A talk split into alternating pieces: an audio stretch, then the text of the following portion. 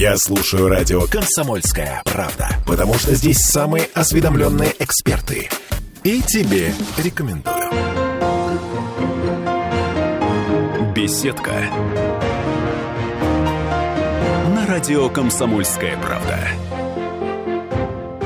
А, всем привет, это Петербург, петербургская студия радио «Комсомольская правда». Я Ольга Маркина. Я Кирилл Манжула. Всем доброго вечера. И Светлана Агапитова с нами сегодня. Уполномоченный по правам человека Санкт-Петербурга. Да, у нас три э, четверти, то есть 45 минут для того, чтобы э, все вопросы задать, которые у нас накопились.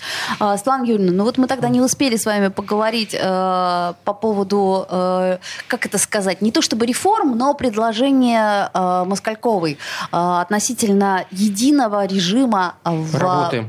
Психбольницах. Э, Вот по вашему мнению, это что-то даст? или Изменит нет? ситуацию. Слушайте, ну, э, как бы Татьяна Николаевна права в том, что единообразия действительно в больницах нет. Да? И э, единообразия нет в том числе и в тех режимах, которые там существуют. Просто э, получается так, что у нас в психиатрических больницах есть как обычные пациенты, так и проходящие принудительное лечение. И вот у них разные графики, там, не знаю, питания. Например, те, кто на принуд э, лечении находится, у них обязательно гуляние два раза в день, допустим, и у них есть дворик, и там можно покурить. А у обычных пациентов в графике этого нет. То есть они, может быть, пойдут гулять, может быть, нет. Да? А, А, Это зависит просто от, ну, грубо говоря, да, ну, настроения. да, очень, на самом деле очень многое вообще зависит от э, самого лечащего врача. Да, то есть он может, например, там рекомендовать прогулки, может не, рек- не рекомендовать. Он может говорить, что да, вот э, как бы вам можно встречаться с родственниками, а вам нельзя. Да? А, К вам можно допускать адвоката, а к вам нет, потому что вы по состоянию своего здоровья сейчас не готовы, например, встречаться с адвокатом. Ну, это, опять-таки, я И про- докажи- про и докажи режимы. обратное. Да. И э, поэтому, конечно, речь идет о том, что, э, в принципе, для разных режимов в психиатрических больницах действительно должны быть какие-то единые правила. Просто у нас даже в городе э, несколько Больница от больницы отличается капитально. Ну да, да, да. То есть мы посмотрели, э, например, э, по посещениям. Да, вот у нас первая жалоба была, что не пустили ребенка к отцу. Мы стали, значит, докапываться. Действительно, у них на сайте больницы написано, что дети там э, младше 14 лет не могут навестить своих родителей, которые находятся в данном... э, другом, э, в другой больнице, например, дети младше трех лет не могут, да? Подождите, то есть вы хотите сказать, что общего свода правил их нет? Нет. Вот Воу. оказывается нет. Вот и поэтому вот э, просто у нас э, когда, по-моему, год назад у нас был как раз координационный совет, посвященный вот э, э, психиатрическому здоровью граждан и защите их прав. И вот там вот эти вот все вопросы были озвучены. И сейчас Татьяна Николаевна, когда готовит уже, ну, видимо, годовой э, доклад, вот она снова собрала экспертов, и э, это вот, собственно, послужило, вызвало целый ряд предложений. И более того, у нас на этой неделе э, мы в Москве опять-таки собираемся, и в Институте Сербского будем обсуждать в том числе, опять-таки, права э, значит, э, людей с психиатрическими отклонениями вот, и э, создание службы защиты прав пациентов в психиатрии. Потому что раньше было в законе о психиатрической помощи четко прописано, что в каждом субъекте, в общем, должна быть создана служба защиты прав пациентов. А, Совсем недавно ну, одна была служба создана, могу вам по секрету сказать, в Нижнем Новгороде. Больше ни в одном субъекте. Мы только-только решили ее, значит, создавать. Ее взяли и- убрали из закона. И написали, что, в принципе, конечно, она должна быть, но права а, пациентов в больницах и психо- психоневрологических интернатах должны защищать чиновники, местного уровня, а, уполномоченные, а а также общественные организации. То есть такая очень расплывчатая формулировка получилась, и э, это опять-таки рекомендация. То есть, Да э, куча еще и рекомендаций. да, то есть захочет регион как бы что-то создавать, не захочет что-то создавать. Э, Это, в общем, на, на откуп каждому из э, субъектов. Вот. Но мы, почитав эти изменения, решили, что нам все-таки нужна такая служба. И вот надеюсь, что к Новому году мы разработаем такое положение о том, какие должны быть эксперты и так далее. А эта служба, по идее, понимаете, она должна ну, быть как аудитом. Да? То есть э, это касается установления, например, э, или лишения дееспособности. Да? То есть э, в нее должны входить врачи-психиатры из других больниц. Ну, Хотелось бы, да? да? Да. Некая Которые- независимость. Какая-то непредвзятость хотя бы. Да, ну, как, которые Хотя на тоже уровне условно, но- экспертной но тем не оценки, менее. да, значит, вот, э, ну, соответственно, это представители общественных организаций должны входить, да, потому что, а, скажем, вот э, если уполномоченного нельзя не пустить в психиатрическую больницу. Нельзя все-таки, да? Нельзя, да. Так же, как члена ОНК, например. Я думаю, что мы и членов ОНК тоже привлечем в эту службу. Вот, то, например, представителей общественных организаций можно запросто не пустить, ну, Мгм. просто не пустить по разным причинам, да, э, и, соответственно, Пациенты если... не готовы. Э, Да, и врачи тоже.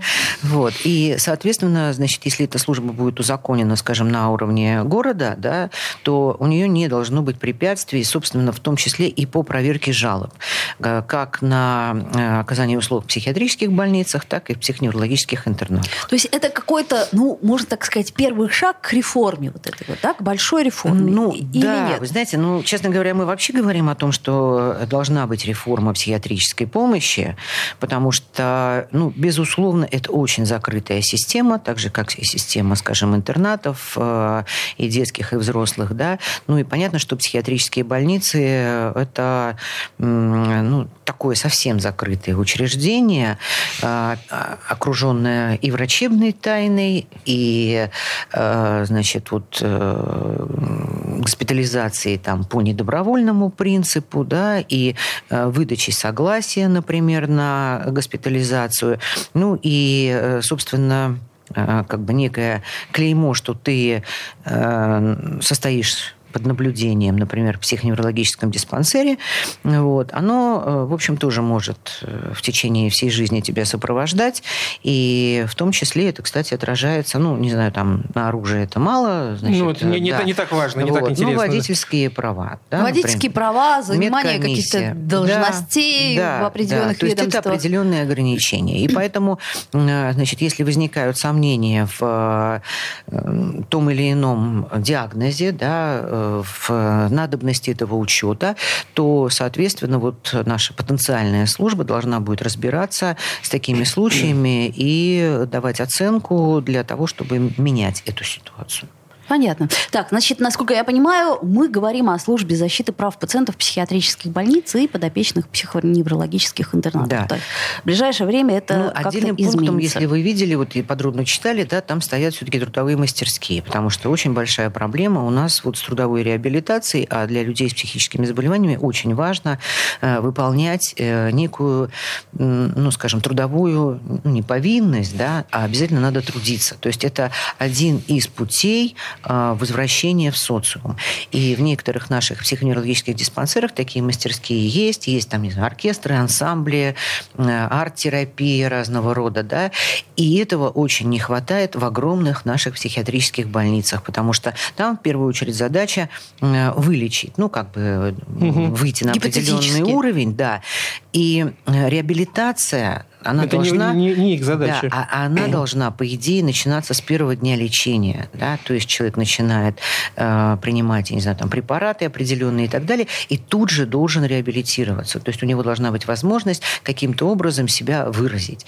Вот. В принципе, для врачей тоже это очень важно. Ну, вы знаете, как по картинам можно диагнозы ставить, да? Тревожное состояние, например. не знаю. Не знаете? Я не знаю. Слава Ну, как, богу, В пока нет. зависимости от цвета, например, вот если вы нарисовали картину всю черную, значит, у вас так черно на душе. Вот так все просто? Ну, вот так это все я- просто? это я упрощаю, Это ж- это любого врача И, можно и вдруг, и вдруг на следующий день вы, у вас все зеленое, голубое, нежные Все, тона. выспался, и все хорошо. Умиротворение Умиротворение тут же да. наступило. Все дело в том, что человек не выспался, по большому-то счету. А, Светлана Юрьевна, вы тут Да. э, в предыдущих частях нашей программы, например, обсуждали алименщиков злостных. Вот мы хотели у вас спросить, э, каким Реестр, образом... реестр будет у нас создан. Да, у нас будет такой общий В первом реестр. чтении принят закон. Ну, видимо, такая, знаете, некая доска позора, чтобы там работодатель, предположим, принимая на работу человека, говорит, а, да ты, дружок, злостный Слушайте, эти, эти алименщик». разговоры вот об этой публичной доске позора ведутся на самом деле очень давно. И мы всегда были категорически против. Почему? Потому что э, она, может быть, и должна быть, но она должна быть на внутренних серверах для, не знаю, судебных приставов, может быть, для работодателей и так далее. Потому что э, каждый папа-алименщик, он чей-то папа. Да? И если это будет в открытом широком доступе, то представляете ребенку, Мгм. отца То есть которого ребенку просто можно, может нашли прилететь. на этом Мгм. сайте, да, вот, каково ему. Вот твой папа висит вот там вот, да, и это, ну, буллинг вообще просто обеспечен, да. И вообще Ну, он тебя самому- бросил и не заботится. и или- самому ребенку-то тоже это очень серьезная психологическая травма. Поэтому мы всегда говорили о том, что да, наверное, их надо со- собрать в единый реестр, он не должен быть в широком доступе. А вот что касается, например, педофилов, да, Вот тут вот я согласна, да. вот. Вот да. тут вот надо, да, именно чтобы и люди могли проверить э, в любой момент, если, не знаю, человек на работу нанимается, там, не знаю, в гости к вам пришел, там, и Ну, охранник. После человека, хочу проверить. Проверим. А а теперь все в порядке. Чаю не хотите? Беседка. На радио «Комсомольская правда». Попов изобрел радио, чтобы люди слушали «Комсомольскую правду». Я слушаю радио «Комсомольская правда». И тебе рекомендую. Беседка. На радио «Комсомольская правда». И буквально хвостиком мы зацепим еще предыдущую тему. Светлана Юрьевна Агапитова у нас, напомню, уполномоченный по правам человека. А, Светлана Юрьевна, а вообще к вам часто э, приходят жалобы по поводу неплательщиков алиментов? Ну, к нам редко. Это больше, конечно, тема уполномоченного по правам ребенка. А, то есть Ну да, логично, Да. конечно. Да подождите, ну страдает... э, Ну, а, в хотя... интересах прежде всего, ребенка. не, прежде всего Конечно, ребенок страдает. да. Вот, и там, да, конечно, ну, и пока Но я я была по- правам ребенка, бытность. да, у нас была обширная переписка Мгм. и по поводу алиментов, э, и с судебными приставами мы активно работали. Но, э, видите, дело в том, что если ты, в принципе, хочешь скрыться от алиментов, то ты найдешь какой-то вот способ э, их не платить. Поэтому, э, да, бывает э, очень годами в розыске, и, собственно, поэтому всегда шел разговор о создании так называемого алиментного фонда раз. И, во-вторых, э, было в конечном итоге принято решение, что если не могут должника в течение года найти судебные приставы, то жене, ну, матери, выдается справка о том, что он признается безвестно, бе- безвестно отсутствующим, А, и, соответственно, и, соответственно, она получает получает- компенсацию. Она получает не компенсацию, а как бы... э, Государство на себя берет. госуда- Да, государство на себя берет, ну и потом, когда его найдут... Государство вот, всё все должно с него, него с него возвер- вычесть. Да, но это, это реально э, сделано как раз именно в интересах детей, потому что для многих семей суммы алиментов имеют очень значимую э, Безусловно. роль, да, такую играют роль, и являются, в общем, довольно большой частью... По- Подспорим э, для да. в семейном бюджете. У нас, кстати, есть звонок э, 655-5005, телефон прямого эфира, наушники. Здравствуйте, как вас зовут? Здравия всем. Сергей Михайлов, Да, Сергей. Ленинградский москвич. Светлана Юрьевна, можно задать вопрос по поводу больниц? Ага. Конечно, конечно. Задавайте. А, благодарю. А, на ваш взгляд, а, должно быть э, изменение, э, в частности, наличие света, так называемого ночного в палатах, поскольку так называемый мелатонин, судя по всему, не может вырабатываться полноценно, а он, как я понимаю, частью врачей считается нужным для скорейшего или полного исцеления душевно больного человека. И второй вопрос. На ваш взгляд, правильно, что в моем случае э, вещество галоперидол было введено до исследования электроэнцефалограммы мозга при попадании в больницу Ганушки. Ну, это в Москве было. Мгм. Благодарю вас. Мгм. Спасибо. Спасибо. Первый вопрос я не вполне поняла Сергей, про ну, мелатонин, да? А то есть- второй вы поняли? Второй вопрос я поняла. Значит, э, насколько я понимаю, врач назначил... Нет, ну э, просто я-то как могу оценить, да, ну, вовремя тут- или не вовремя Нет, был? не вовремя, не вовремя. Да. Тут, видимо, Нет, какой-то насколько- есть э, насколько- кли- клинрек, э, то есть э, ЭЭГ, да, электроэнцефалограмма, она угу. должна быть проведена до или, э, как, как, как сказать, чтобы учесть какую-то побочку от э, галоперидола или нет? То есть вот, собственно, э, нарушение, не нарушение ну, врачебного протокола. А первый вопрос, насколько я понимаю, просто в, в палатах свет а, включают, да. выключают? Ну, опять-таки, вот э, возвращаясь к тем предложениям, которые Татьяна Николаевна озвучила, что должны быть отдельные палаты там и так далее, это, конечно, идеализм на ближайшие вот 10 лет, да, потому что, как правило, случае, да. как правило, все-таки в наших психиатрических психиатрических больницах. Это огромные палаты, 24-25 человек, без дверей, для того, чтобы была возможность наблюдать за э, больными. Ну, там медицинский персонал круглосуточно, в принципе, угу. дежурит, особенно в палатах интенсивного наблюдения. Да, там ночью оставляют дежурный свет для того, чтобы, э, опять-таки, могли иметь возможность, иметь возможность да, если угу. мало ли у кого-то приступ, кому-то там поплохело, обострение там и так далее, для того, чтобы срочно принимать меры. И я вполне как бы допускаю, что это э, людей может э, нервировать, да, те, которые могут, хотят угу. спать без света, вот, а у них оставляют вот эти вот дежурные светильники, и это реально многим мешает.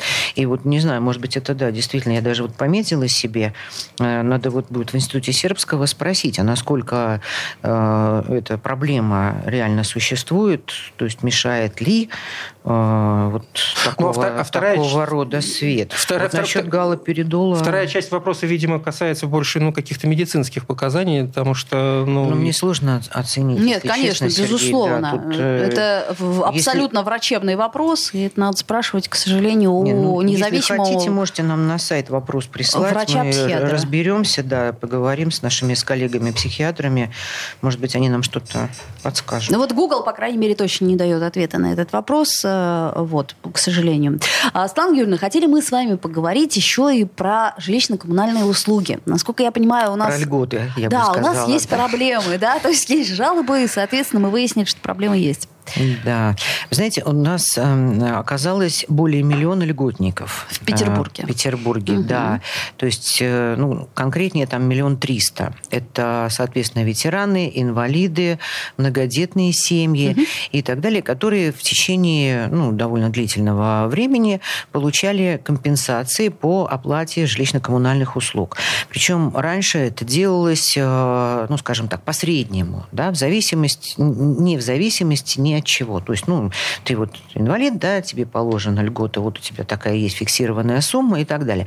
А с этого года, значит, э, жилищный комитет в исполнении постановления правительства стал приводить э, эти выплаты в соответствии с федеральным законодательством. Сколько потратил, столько, точнее, ну, сколько да. потребляешь. Э, да. От этого и, льгота. соответственно, тебе да. половину, допустим, этой суммы... Лично как бы, тебе, не всему семейству, да, а лично тебе. возвращает. Да-да-да. Вот. И получилось так, так, что если полгода еще, значит, э, выплачивали кому-то по среднему, кому-то уже начинали, в зависимости от показаний, в зависимости там, от э, регулярности уплаты и так далее, то во второй половине года началась очень большая проблема.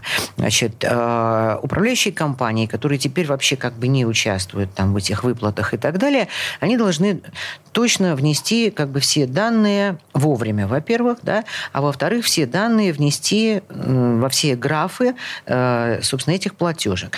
Значит, началось с того, что управляющие компании оказались к этому не готовы. То есть они в последнюю очередь узнали о том, каким образом ну, изменилось... Видимо, они должны заполнять за льготника... Да, я, я, да, я просто как раз вот Олега Юрьевича Зотова в четверг спросила, он говорит, нет, они обучались, вот у нас, значит, руководитель управляющих компаний, значит, прошли обучение, Учил, у них есть э, забыл. сертификаты. Нет, я просто думаю, что на самом деле этим занимается не э, управляющий сам, да, ну, а тетя Маша да, до которой, видимо, не доведено было, как и что она должна ну, да. заполнять.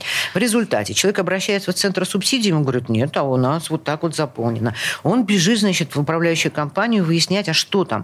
Он говорит, а я все правильно заполнила, говорит ему тетя Маша. И получается, что ну, как бы человек вообще не понимает, откуда у него вот выросли вот такие вот цифры, и почему он в результате еще должен государству.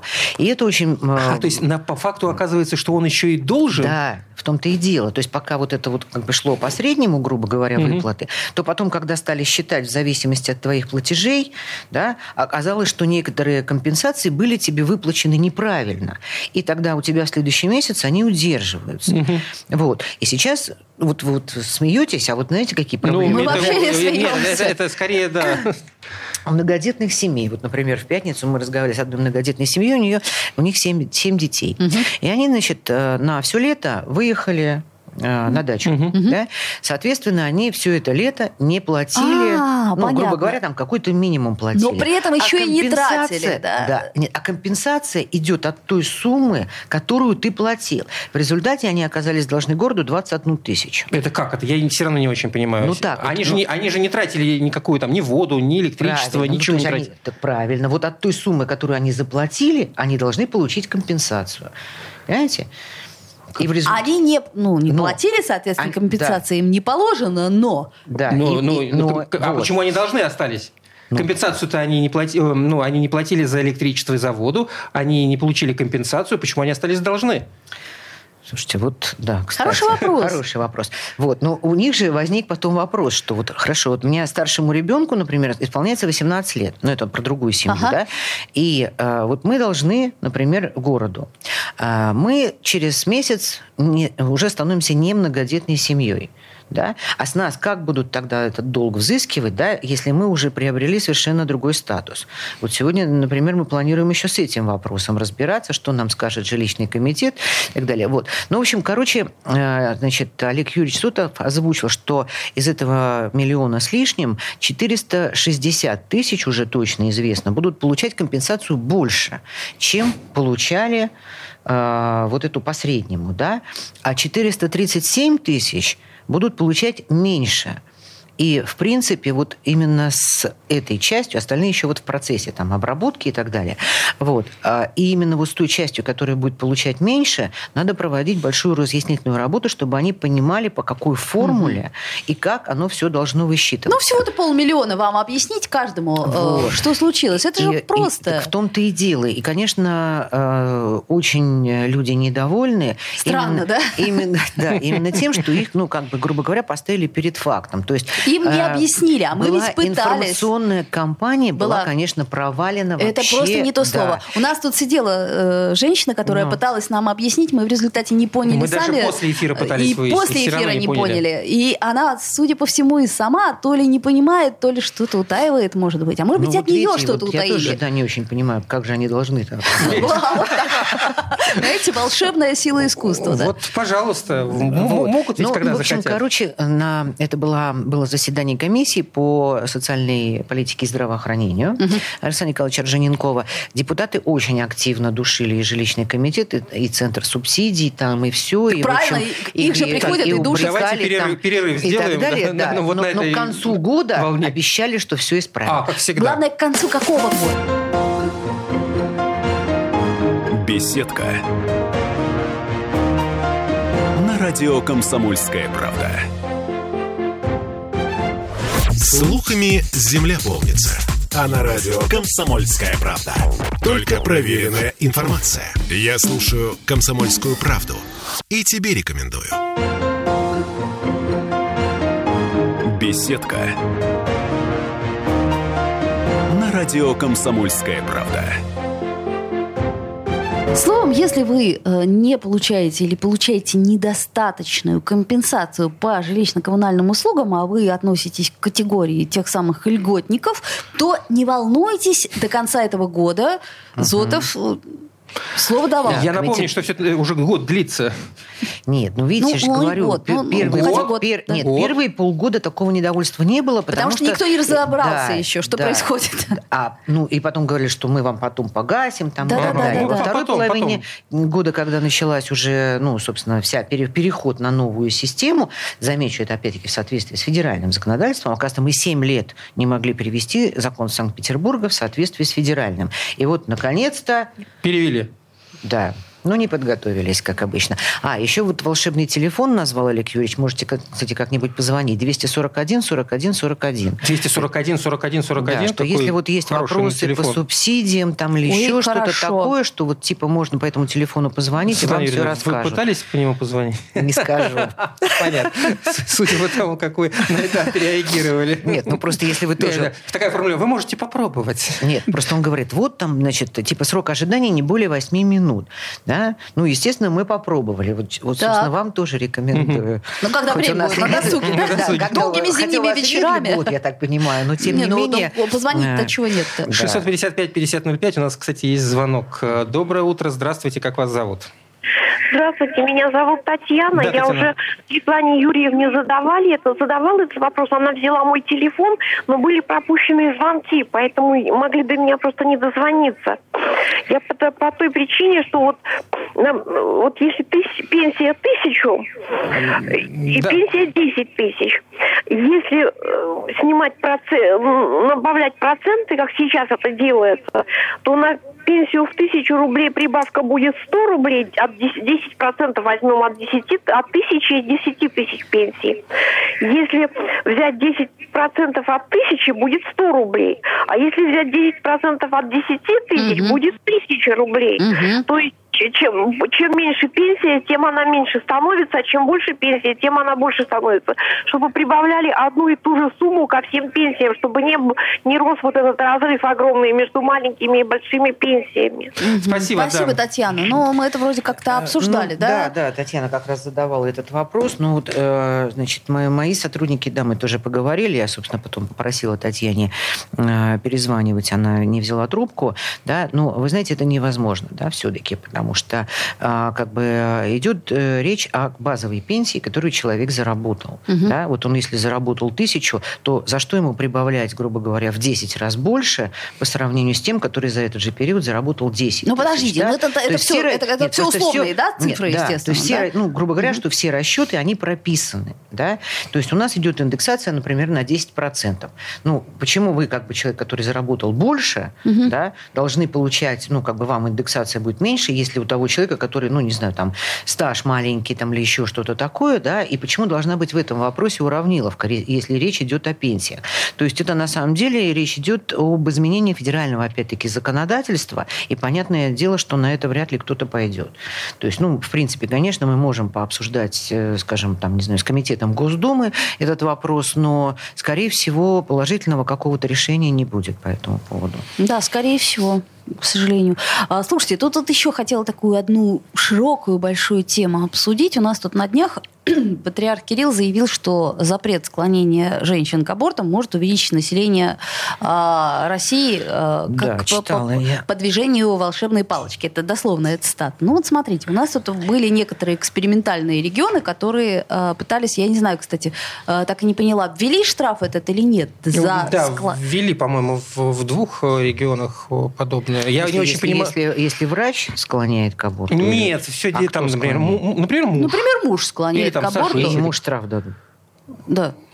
И это сильно укрепит их союз. Да, да, они, они тут же будут жить душа в душу, начнут жить и плодиться. я, честно говоря, про такой эксперимент не слышала. Нет, но... это правда, есть, да. есть. Я не Нет. помню области, но это существует. Нет, ну вы же понимаете, да, что э, как бы репрессивные меры, они хоть у нас и вводятся постоянно, но на самом деле они вряд ли э, в корне улучшают ситуацию, в какой бы области как бы они не применялись. Они скорее да? вводятся для галочки. Ну, ну, у меня есть такое ощущение, ну, что галочки... вот, вот мы так решаем эту проблему. Как у нас есть проблема с демографией, окей, будем все запрещать? Ну, что можно запретить в данной ситуации? Да, нет, ну, я, понимаете, я, я-то, честно говоря, поняла бы, что это касается все-таки врача. Например, он говорит, что, ну, что ты вот, ну, бывает часто, ты еще молодая, зачем вот тебе абуза, Или наоборот, как бы, ты уже далее, взрослая, зачем аборт. тебе? Да, или там, наоборот, ты уже возрастная, ну, не надо уже все-таки рисковать там, для здоровья. Вот это я тогда понимаю, это склонение, как бы, ну, прерывание извините, но врач в данной ситуации делает какие-то выводы, исходя из возможных рисков. Нет, ну смотрите, у нас вообще прерывание беременности по медицинским показаниям. Да. Да? Должно быть. Должно быть. По идее. Да. Ну, то есть э, понятно, что если врач говорит, нет, ну у тебя уже совсем как бы со здоровьем плохо, да, и основываясь на определенных, скажем, диагнозах, а не просто на возрасте или на том, что, ах, ты не замужем, давай-ка ты, значит, подожди, пока у тебя будет замечательный муж, и ты, значит, потом с ним в браке кого-нибудь родишь, да, вот, то есть, ну, грубо говоря, это должны быть все-таки медицинские, а не социальные показания. Безусловно.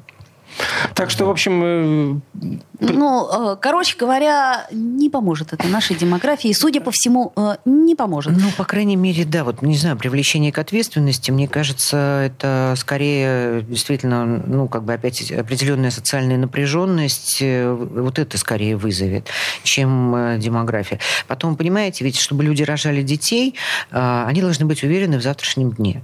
Это уже давно всем известно, да, и еще желательно в послезавтрашнем дне. То есть, во-первых, это должна быть стабильная ситуация ситуация именно сейчас.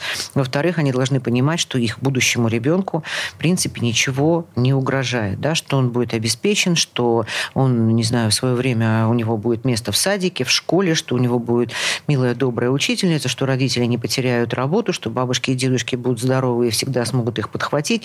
И вот э, именно Господи, на... как же мы тогда вообще размножаемся? А мы очень плохо, Оля, размножаемся. Вы посмотрите на демографическую ситуацию. И вообще каждая женщина должна родить в России два с половиной ребенка. Вообще, да.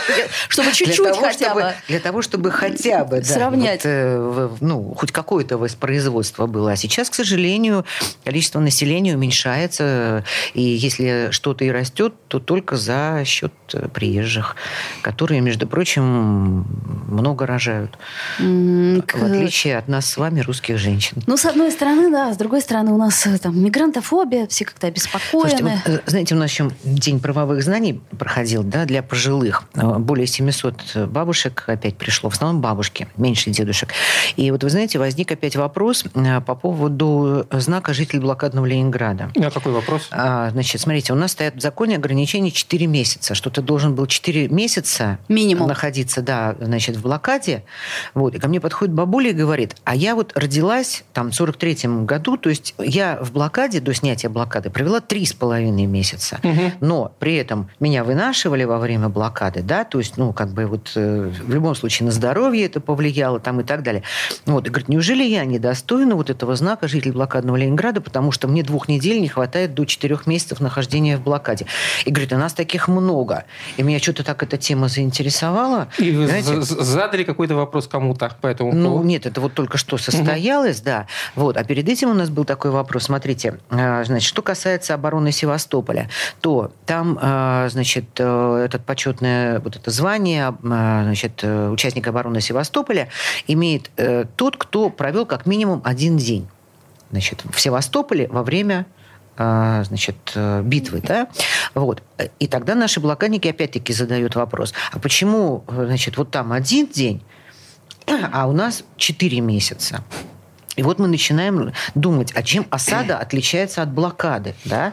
И на самом ну, там, деле... А это к филологам. Там, нет, там а, активные боевые действия Ну, кстати, да. А все-таки в блокадном городе Сражений-то не происходило в самом городе, но тем не менее, да. Не, ну, стр... ну, а, сопротивление. Бомбы были, да, ситуация была, конечно, жуткая. Вот, но смотрите, с другой стороны, когда она, она говорит, мы этот вопрос поднимали. И э, сообщество жителей блокадного Ленинграда, например, они считают, что э, не надо ввод... ну, уменьшать вот эти вот 4 месяца, потому что, э, ну, ты, грубо говоря, ты должен был какое-то время как бы в городе прожить. Вот установлен срок 4 месяца. А если ты прожил там, не знаю, 3 дня, значит, ты не настоящий блокадник. И мы вот с этими товарищами в одном обществе жителей блокадного Ленинграда состоять не хотим. Ужас какой-то. Так. А, друзья мои, ну нам оста... у нас просто меньше Мину... полутора минут остается. Значит, смотрите, если у вас какие-то вопросы по а, оплате ЖКУ, точнее по тем компенсациям, которым вам, как вам кажется, не доложили, вот, то, пожалуйста, у нас не есть телефон. А, 241 41 41. Да, Легко вот Олег запомнить. озвучил этот да. телефон. А, озвучить озвучили, но дозвониться по, по этому номеру достаточно сложно. А вы пробовали? Э, вы рассказали. подождите, мы сами попробуем и вам рекомендуем, потому что все-таки кто-то должен нам объяснить, почему это происходит Слушайте, так, ну, на самом деле он сказал, что памятку сделают значит, для, для всех. Ну, естественно, и? мы сразу огребли в комментариях, что не, не поздновато ли ребята вы Вообще-то немножко. Надо было это сделать в январе угу. прошлого но мы, года. Но мы хотим, чтобы, конечно, и в муниципалитетах, и в кассационных, и в центрах реабилитации и так далее, то есть э, везде, где присутствуют эти льготные категории, чтобы у них была пошаговая, по крайней мере, инструкция, что от чего, как зависит. И еще очень хорошо, чтобы управляющие компании начали бы нормально работать. А еще хорошо, чтобы все это решалось намного быстрее, чем вот в течение года. Правда, ребята, мы э, вот ровно год назад мы в этой студии начинали говорить э, по поводу этих э, изменений с компенсацией. Да, а хорошо жить еще лучше. Светлана, а, Светлана Агапитова, да? уполномоченная по правам человека. Беседка. Радио «Комсомольская правда».